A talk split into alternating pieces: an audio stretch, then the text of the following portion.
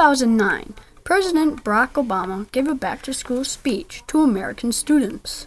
This podcast is interviewing President Barack Obama on the information he talked about in his speech. Here is Adam Townsend reporting live. Thank you, Douglas. Hello, this is Adam Townsend interviewing President Barack Obama.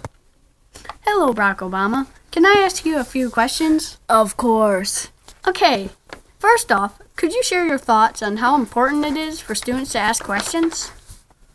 Well, when you ask questions, it shows that you have the strength to admit you don't know something.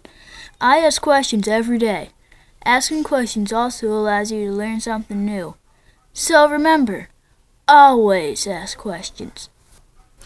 Interesting. My second question is why do you believe practice is important for students?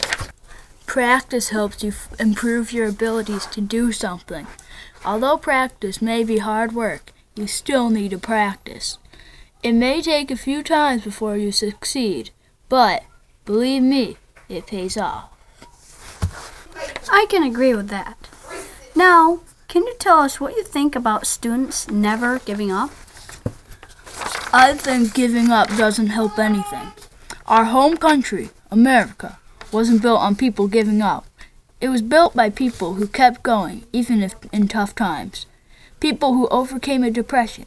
People who won a world war and put a man on the moon. Definitely. In your point of view, why do you think children need to put effort into school?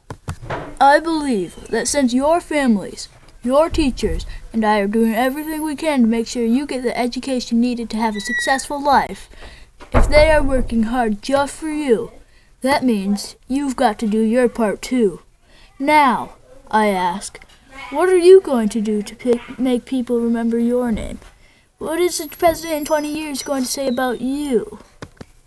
Now I must conclude this interview. Thank you for your time, President Barack Obama. You're welcome, and God bless America.